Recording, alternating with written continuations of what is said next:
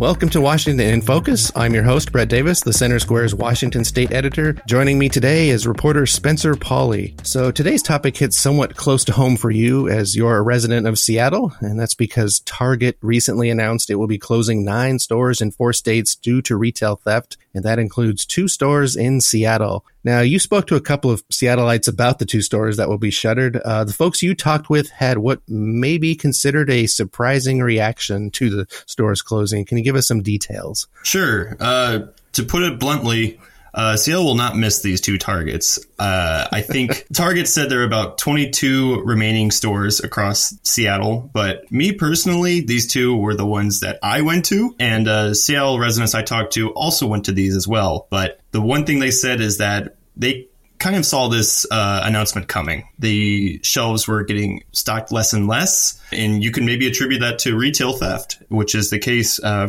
for uh, these two stores. One thing we should look at here is Seattle has been dealing with retail theft crime for a while here now. It's really jumped since the COVID 19 pandemic. Um, let me show some statistics here. A recent Seattle audit report tallied over 13,000 calls to the Seattle Police Department from the top 100 retail locations in the city in just last year. This includes Target, of course, um, and responding to these calls costs officers about 18,600 hours of time. That's equivalent to the annual work of nine full time patrol officers. Yeah, it was a yeah. You mentioned uh, the National Retail Federation uh, report in your story. I, I, did a little digging myself, and I, I guess uh, last year retail crime accounted for this is nationwide 112.1 billion dollars in losses. Mm-hmm. That's crazy. Yeah, yeah, and I when I ask Seattle residents what they think about, you know, the cause being retail theft, they're looking at perhaps a bigger picture as to why are people stealing from Target.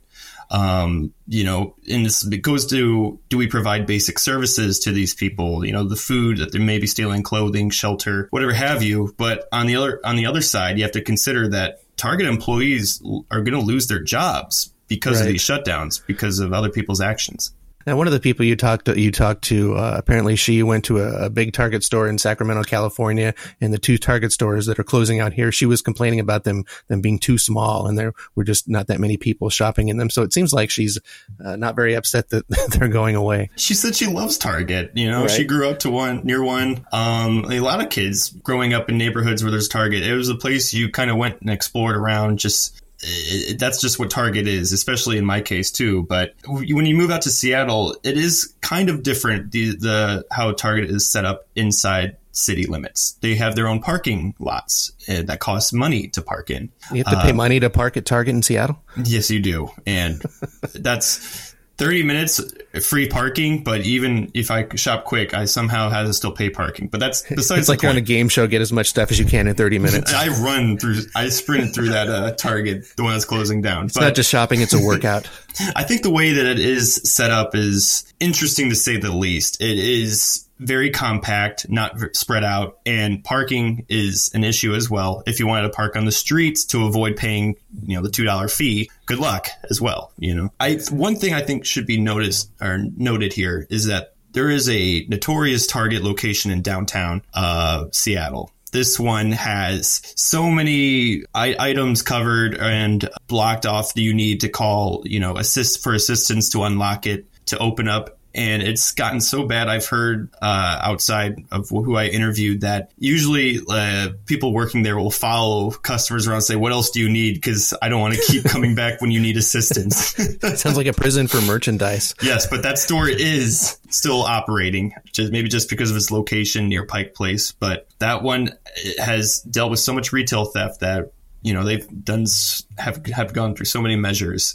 Hmm. Uh, one thing that I will note about the Seattle audit report from this year is that Seattle Police Department's not getting any calls from these retailers about you know cases of retail theft, and they attribute that to these uh, retailers boosting security.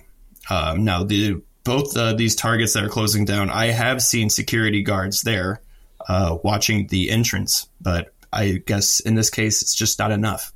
I thought maybe they just given up so they don't report to the police, but maybe that's too pessimistic of you. Who knows? I wonder if the, uh, the, the big target in downtown Seattle are talking about when all of its problems. I wonder if it's on the chopping block and we just don't know it yet. Well, I think that's the one thing Seattleites are surprised. We're surprised about is like which two Seattle uh, targets are closing, not the downtown one. Surprise to me. Of course, Target isn't the uh, only uh, store in Seattle to shut down. There've been there have been plenty, and I, I, suspect there will be some more in the future. I'm sad to say.